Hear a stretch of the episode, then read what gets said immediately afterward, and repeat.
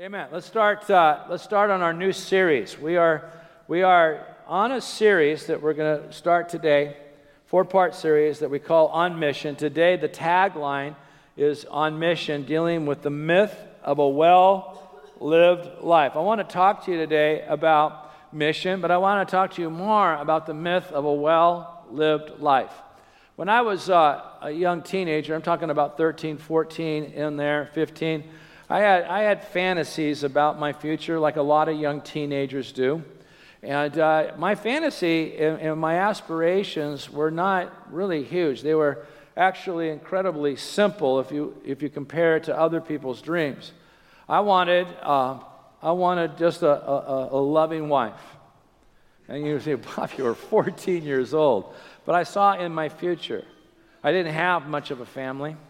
I really didn't know what it was to know warmth and security and affirmation. I didn't even know what it was to be fed. Didn't even know what it was to be able to take a shower. I didn't know what it was to have my needs met. And so family was a big issue to me. I, I wanted a, a, loving wife. I wanted, I wanted kids. I had fantasies of me wrestling on the ground with my kids crawling all over me and just the joy of family. And, uh, and I, it was so funny. I wanted a nice middle American house and it was white in my dreams with a nice fence. I got a white house. I don't know if I'm middle class or upper middle class, but you know, I got a white house, I got a lovely wife, and I've had beautiful kids. And I wanted to be a teacher and a coach because I just had this thing in me, even at a young age, to push people forward, to break out of their limitations, and to be achievers. And of course, in those days, it was academics and, and, and sports because that was the context by which I saw those things. Now, what, now, really, out of God's grace and His mercy towards me, those, those things were granted to me. I've had a very, very loving wife. I still do. She's still alive, by the way. I have a loving wife. She's still with us. And uh, I'm thankful for that. She woke up this morning. I'm glad she did. But uh, I, uh, I have four wonderful daughters, four outstanding son in laws. I got 11 grandkids. And, uh, you know, I wanted friends. I got great friends. There's nothing I can complain. I got a White House just like I saw in that picture. And God has, God has blessed my life. But the problem with my dream and the problem with even my aspiration in that time was the context by, by which I was dreaming that dream. I was looking at my wife and my children and my house and my career as being the meaning of life, as being the purpose of life. And I had a wrong context. The other thing was wrong with my dream was my motive. My motive was my happiness. That was the motive. Dream was good, it was a wonderful thing. It just had a wrong context and had a wrong motive. And I want to address that aspect today about the myth of a well lived life. In my, one of my texts, I got a few scriptures just to lay the foundation here, is Philippians chapter 3, 7 through 14. So Paul says this, but whatever gain I had. Now, in Paul's context here, he's talking about the gain of his accomplishments as a Jew of the Jews within the Jewish religious system, his achievements, his character, what he accomplished, his status, and uh, all those things. Whatever had been gained, you can take that out and you can put you know, my career or my trophies or money I've been rewarded or blessings or things that I did in college. You can put all those things. We, so whatever I had gained, he says, I counted as lost. Now, this word counted, he uses three times here. In other words, I consider or I evaluated this thing, and I count it as absolute loss because I'm replacing it with something far better, and that's a relationship with Christ for the sake of Christ. Indeed, I count or I evaluated everything as loss because of something that surpasses that, that's far better than that. And that is the surpassing worth of knowing Christ Jesus, my Lord. For his sake, I suffered the loss of all things. Now, notice this third time. I consider, I evaluated it, them as rubbish. Now, a lot of commentators want to kind of brush that up and call it garbage, but really modern scholarship in the context of this particular verse, and Paul's kind of like hammering this thing. He's getting more intense as he's talking about it. The word is really dung. So basically, if you want to get to the, the motion of what Paul's saying, I count all those things that I possessed as crap. Okay, crappeth. Make it sound more sanctified. Sometimes you got to get into a little bit of a vulgar word to actually hear the vulgar of the original language to drive the point home. Compared to Jesus, that's what this is. Compared to relationship with Jesus, that's what this is. Kind of drives the point a little bit home, wakes me up in my devotional time reading this. In order that I may gain Christ, once again, the better thing and be found in him. And of course, Paul says, not having a righteousness of my own by the achievement of keeping the law, because the problem with that, God rewards me then by what I do, and I don't do that well all the time. So I don't get my reward. It's a bad system. But a righteousness not of my own that comes from the law, but that which comes through faith in Christ that He grants me, He declares that I am absolutely right before Him, the righteousness from God that depends on faith. And then Paul says this Paul says this I'm doing good. Just looking at my PowerPoint, what you're looking at here. And he goes, That I may know him. Now, when Paul says that I may know him, that I may know a, a, a life shaping way of knowing him, that I may know him in a way that I get shaped like him, that I become like him, that I experience who he is and become transformed like him and the power of his resurrection. I want the power of his resurrection. The power of the resurrection comes two ways. First, he is the power of our resurrection, it's his power in us. And so that comes when we give our life to Jesus, and his power is in us by the presence of the Holy Spirit to transform us to become like Jesus. You're here today you're changing. We prayed for deliverances today. We prayed for God's intervention today. We prayed that God would cause things to drop off of you today. We, we prayed for these things. You're being transformed. You're being shaped. Your life is being shaped by the power of His Spirit because of His resurrection and His presence in your life. But it's also eventually the ultimate rest, rest, excuse me, resurrection of the second coming of Jesus. And Paul is seeking an eternal vision here of what's really, really important. And part of this life shaping way that I experience and I know Jesus is that I may share in his sufferings.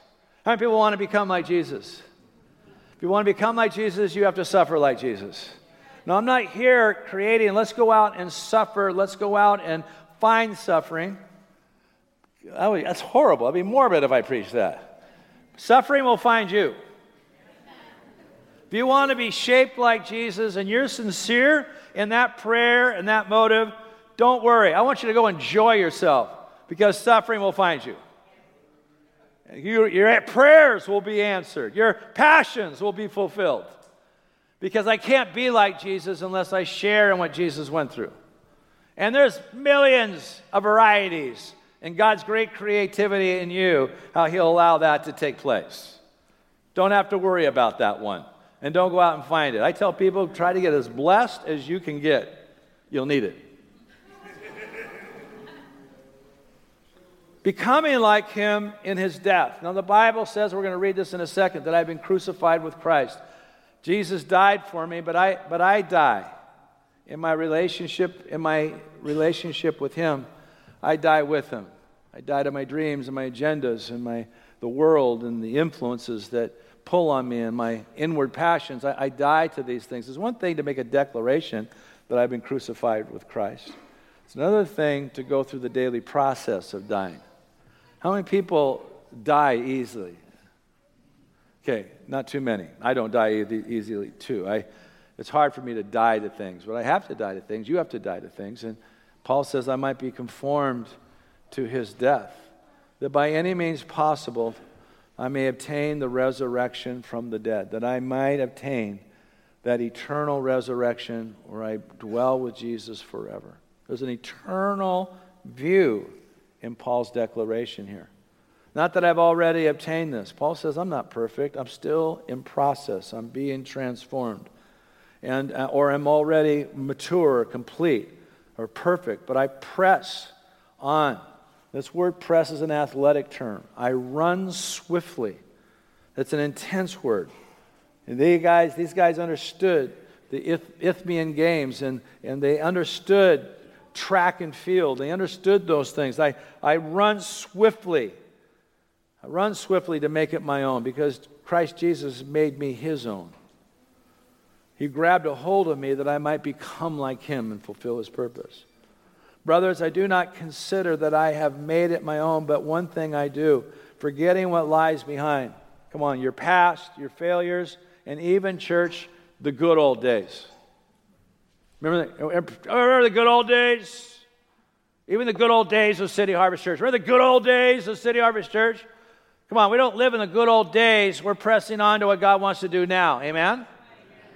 Come on, I'm pressing, I'm running swiftly so that I might obtain what God wants to do now in my life. I'm going to forget about the past and the good old days. I'm straining for, forward to what lies ahead.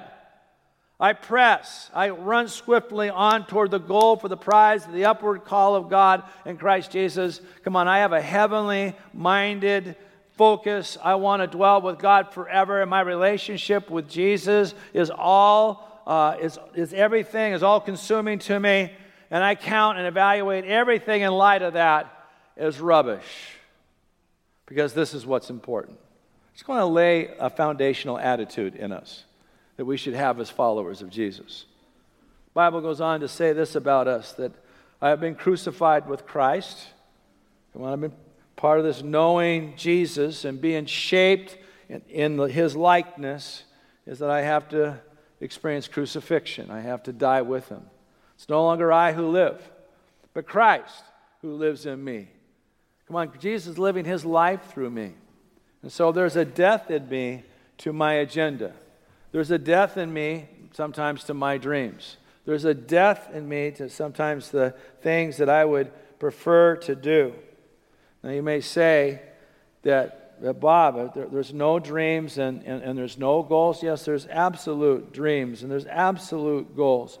But it's, it's goals and dreams with the right motive and in the right context. Because that's to be centered around knowing God and knowing Him in a way He's shaping you to become like Him. Come on, I live in the flesh. I live by faith in the Son of God who loved me and gave Himself to me. That's my focus. That's my priority. Galatians 6:14 says this But far be it from me to boast except in the cross of our Lord Jesus Christ, by which the world has been crucified to me, and I to the world. Life is not about achievements and what I have obtained or what I have fulfilled. Life is about the cross of Christ. And I'll explain this in a second why this life has to be about his cross. In Isaiah 43, God is prophesying about bringing his people back who have been dispersed throughout the region of the world. And I will say to the north, Give up, and to the south, Do not withhold. Bring my sons from afar and my daughters from the end of the earth, everyone who is called by my name. Now listen to this whom I created for what? I created for what? That's the meaning of life. Whom I formed and made. Life is about the glory of God. Now, Bob, is there achievement in that? Absolutely. Is there winning in that? Absolutely. Is there increase in that? Absolutely. But remember, it's the right context and the right motive. Here, just a, a few weeks ago in the United States, and you may not be a big college football fan, but uh, Clemson Tigers played the Alabama Tide, and they uh, upset them in the national championship game 44 to 16. Dabo Swinney, who is the head coach of Clemson, he made this statement to ESPN as soon as the game was over. He said these words For me personally, he said, joy comes from focusing on Jesus, others, and yourself. It's a blessing. It is the grace of the good Lord that allows us to experience something like this. All the credit, all the glory goes to the Lord. Then he said, You might think I'm crazy. He said that. You might think I'm crazy, national TV. But only God can do this. And if, if, if God could do this with us, then He can do this with anybody. Now, what's Dabo looking at his life about? He's saying, What I went through is so I can have a platform to say to the world, this is what God does when we give Him glory. And whatever plight you're in, if you'll trust in Him and make Him your strength, He'll do the same to you in your circumstance. And that's why we won the national championship. That's a whole different focus and a whole different context and a whole different motive. We were formed for His glory. 1 Corinthians 10:31 says even the little things.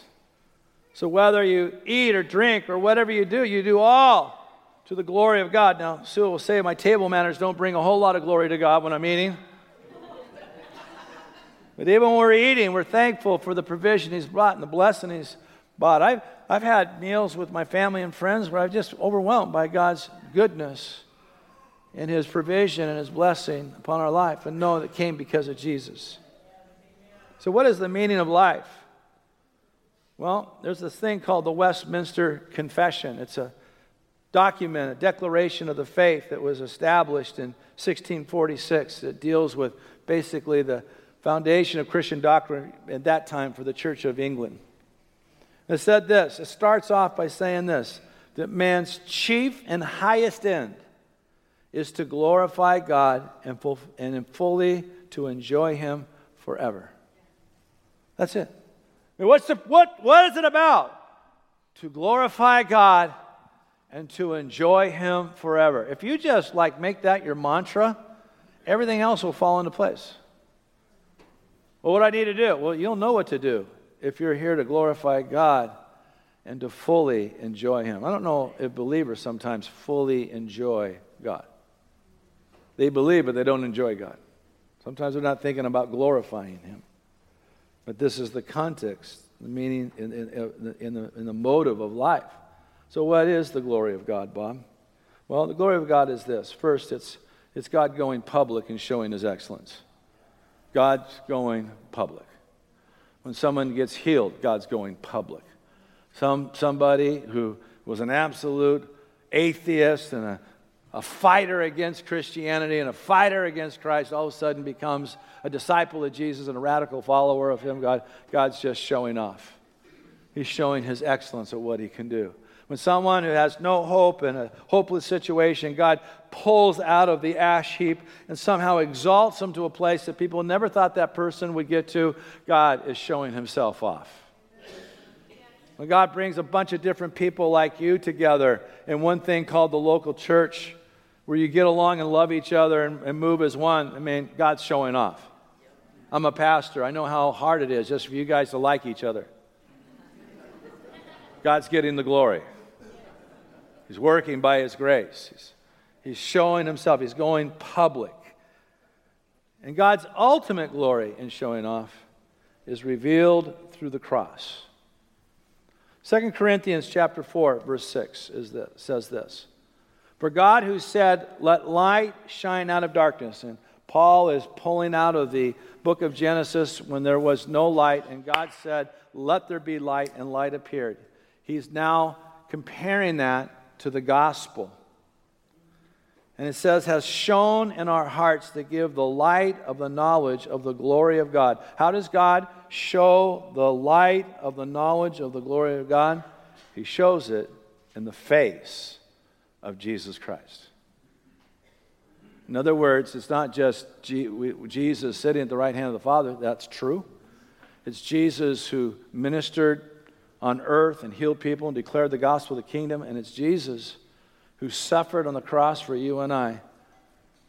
And because of what he did in our place, God is now able to release his blessing and his purpose in my life and your life. It's all who Jesus is, it's all that Jesus has done. It's through the cross that God gets glorified because all that He does is a result of that the cross. So, looking at this, God showing off and God wanting to be glorified, and all things is about Jesus and is about the glory of God. What would I choose in life? I mean, what, what is it that I really want to, my life to, to be about?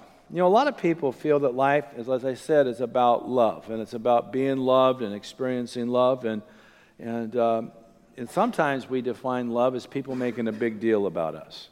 So, what's love look like? It's well, when everyone kind of sits around the circle and they just affirm me and tell me how great I am. And that's, I feel really loved. Okay? Now, I want to just say, I love being affirmed.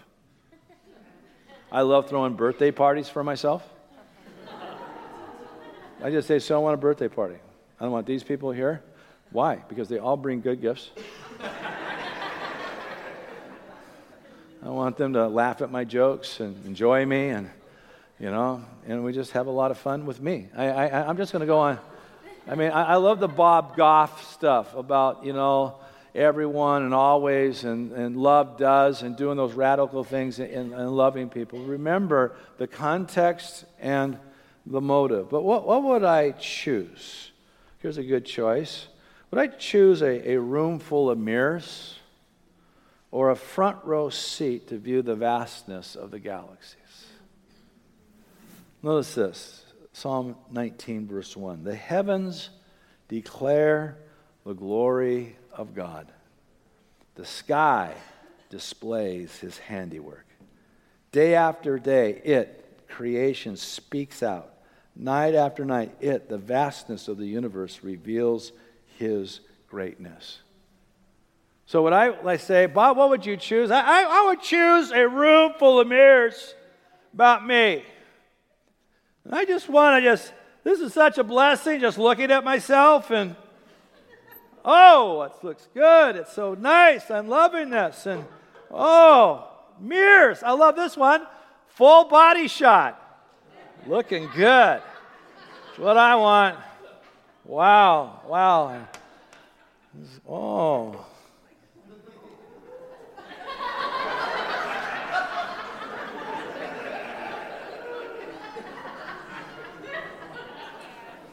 That was, that was door number one. Because, of course, that's what life is about me and you loving me. Or would I rather kind of get like up at Pikes Peak or someone helicoptering me up to Mount Hood on a just a bright August night, no lights, one in the morning, and just sit and see the Milky Way and the northern lights and the great galaxy that he made. And I, I would feel so small that I'm su- I play such a microscopic part of that vast plan but at the same time, I am awed that the one who created it became my dad because of what Jesus did on the cross. And you tell me which one of those two will meet my need.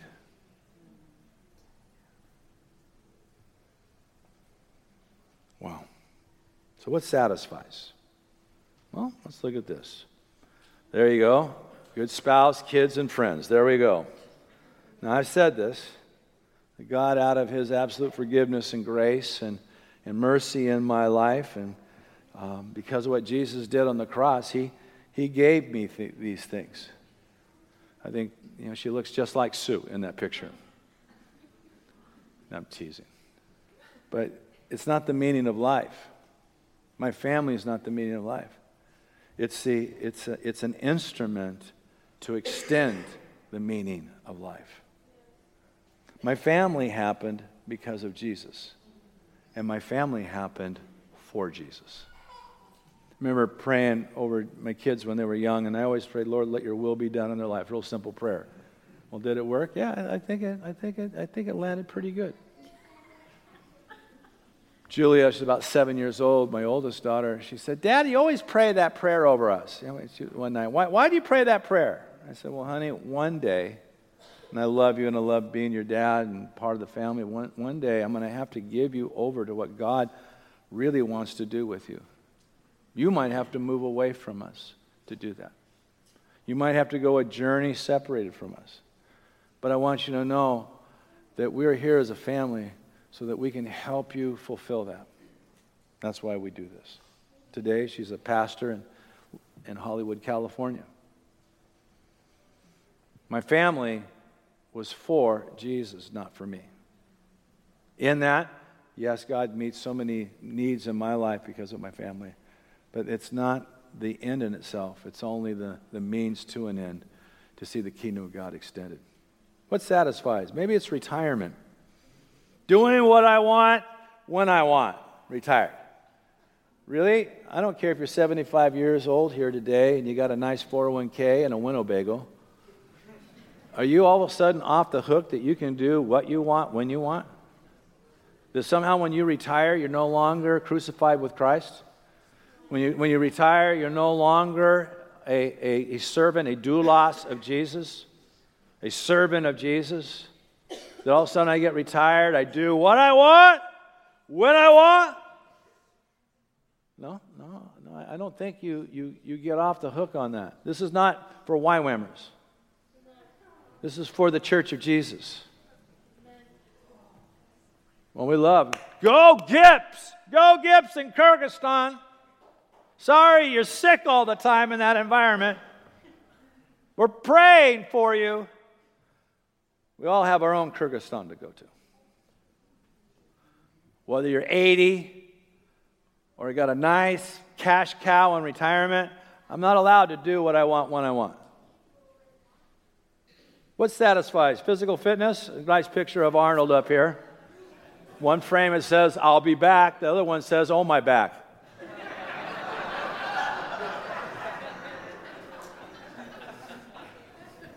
now, I don't have, won't have this up here too long so I don't offend anybody. Nobody send me a letter that you got incited to lust, okay? My issue is this you fade physically. If you want to put all your marbles into this, that this is going to be the thing that meets your needs, satisfies you, it's not going to take place because you're eventually going to look like Arnold at 70 there. What satisfied? Maybe, maybe a well traveled life. Got all sorts of nice figures up here. You got, you know, the, the, Tower of London, the Colosseum. You got Eiffel Tower. You got the big Jesus in Rio de Janeiro, the Statue of Liberty. One in the back, like we just saw in Spain and Barcelona. Forget the Segre something. We, we walked and saw that. I've seen a lot of these things. I haven't seen all of them. But you say, well, I've done this? I've lived a good life. I want you to know that Jesus didn't travel more than 100 miles. And yet his life changed the world. So I never got to go to that place. I like to. Maybe God will give that desires of your heart. He does those things. But never think your life does not have impact because you didn't go see the Eiffel Tower. I haven't seen that. Leslie has. I'm really, really upset about this, but what satisfies? Success. And I want success. Remember, success is absolutely right and absolutely good in the right context. Will I recognize in that success where my success came from? Will I recognize that everything that I've received in my life promotion, increase, money, name, power comes because of what Jesus has done and God's grace being released to me? You can never forget that. What satisfies? Financial security. Got all sorts of nice things written on financial security. I got, I got plenty for now. You watch the stock market, it's an emotional roller coaster. Hey, we made a lot of money. Oh, we lost a lot of money. Hey, we made a lot of money. We lost a lot of money. Right now, it's up and down, up and down. You gain fifty thousand one year, and I mean one day, lose fifty thousand dollars the next. That's where your that's where your fulfillment is in. You're setting yourself up to be really dissatisfied. We're safe. I'll tell you where you're safe. You're safe in the middle of the will of God. That's the only place you're safe at. Bible doesn't say money is our anchor. Bible says that Jesus who went behind the veil is our anchor. It's him. And so I, will have value, I'll have esteem. People will esteem me, and they do. In our culture, you got some money, people respect you. You don't have money, people don't give you respect. And I know the humiliation of the one, and I know the arrogance of the other. Our, our boasting is in the cross of our Lord Jesus Christ. Who satisfies us is God, and the joy of bringing others into a relationship with Him. That's what satisfies. You lead someone to Jesus, someone processes with you over months and finally makes a decision to be a follower of Christ. You cannot replace that with anything in the world. When you achieve something and you can say to somebody, I give God the credit in my life, what He's done. You have a platform to give Him glory and to share His great love with them. That will satisfy you like nothing else. Isaiah 26, verse 8 says, Yes, as your judgments unfold, O Lord, we wait for you. We desire your fame and reputation to grow. That's our heart. Your fame and your restoration, your reputation to grow. Now, notice this because Christ also suffered once for sins, the just for the unjust. Why? Why did Jesus suffer on the cross? To bring you to God. It's not just forgiveness and atonement, it's reconciliation that we get to come back into relationship with God. I love YWAM's mission statement to know Him and to make Him known. To know Him and to make Him known. So, question, closing this up. Worship team, come on up here, please. Can I really, can I really, I get really from my grandson Whit. He uses really a lot. When he doesn't want to eat, he says, Papa, I really, really, really, really don't want to eat. so I'm just using the words of my grandson Whit. Can I really, really, really live a life with one passion to see God glorified and others to come to know Him and unify all other things in life, like work and leisure and fitness and romance and family, taxes and blah, blah, blah, around that single passion? And the answer is yes. It's not that those things are wrong. You got to do those things in the context is that these things come to me because of what Jesus has done, and therefore I boast in the cross and I declare the cross, and I witness the cross, and I share the cross. And they come so that He would be glorified, and others would see His beauty and His excellence. The Passion Conference, started by Lou Giglio. They make this declaration. It's called the 268 Declaration out of Isaiah 26 8. It says, For your name and your renown are the desire of our souls. At the end of the day, in order for our lives to count it, to count, it has to be about one name.